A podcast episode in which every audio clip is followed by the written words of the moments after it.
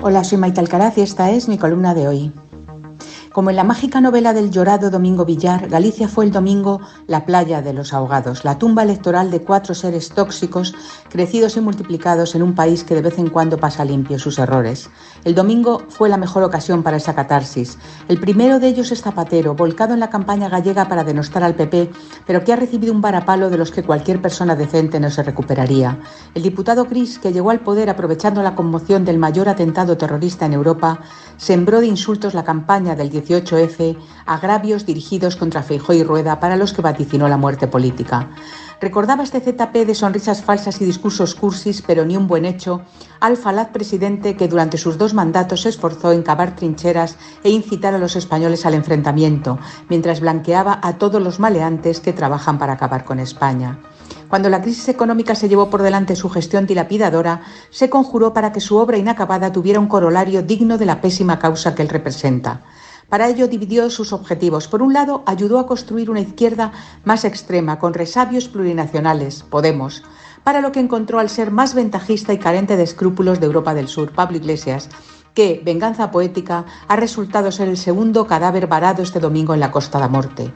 Tanto es así que esta criatura zapateril, jubilado en su dacha de Galapagar, pero conspirando contra el bien a tiempo completo, ha obtenido menos votos en Galicia que el PACMA, cosa que no choca, pues se empeñó en convertir a los animales en humanos y los humanos de nacimiento le han obsequiado con una peineta en las urnas para que utilice la cabeza para algo útil.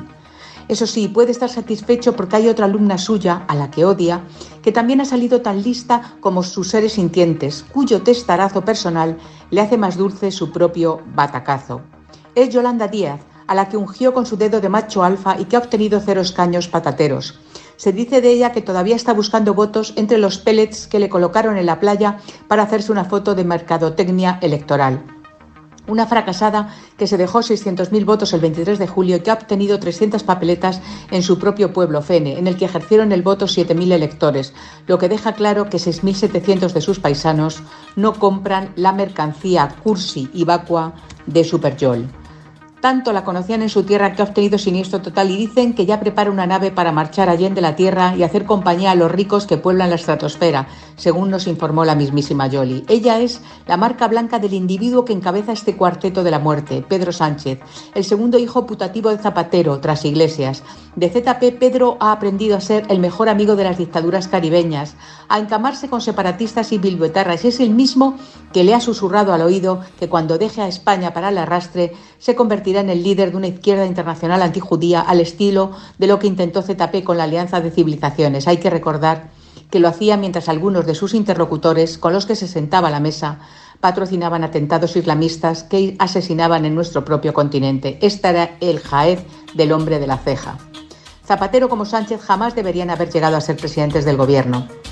Ambos eran diputados que se esteaban en sus grupos parlamentarios por su escasa brillantez y preparación, pero que la fatalidad que acompaña a nuestra historia colocó en la cúspide del gobierno. El primero aprovechándose de la psicosis de 192 inocentes asesinados en unos trenes y el segundo gracias a una moción de censura muñida en el despacho de un juez para cargarse a Mariano Rajoy.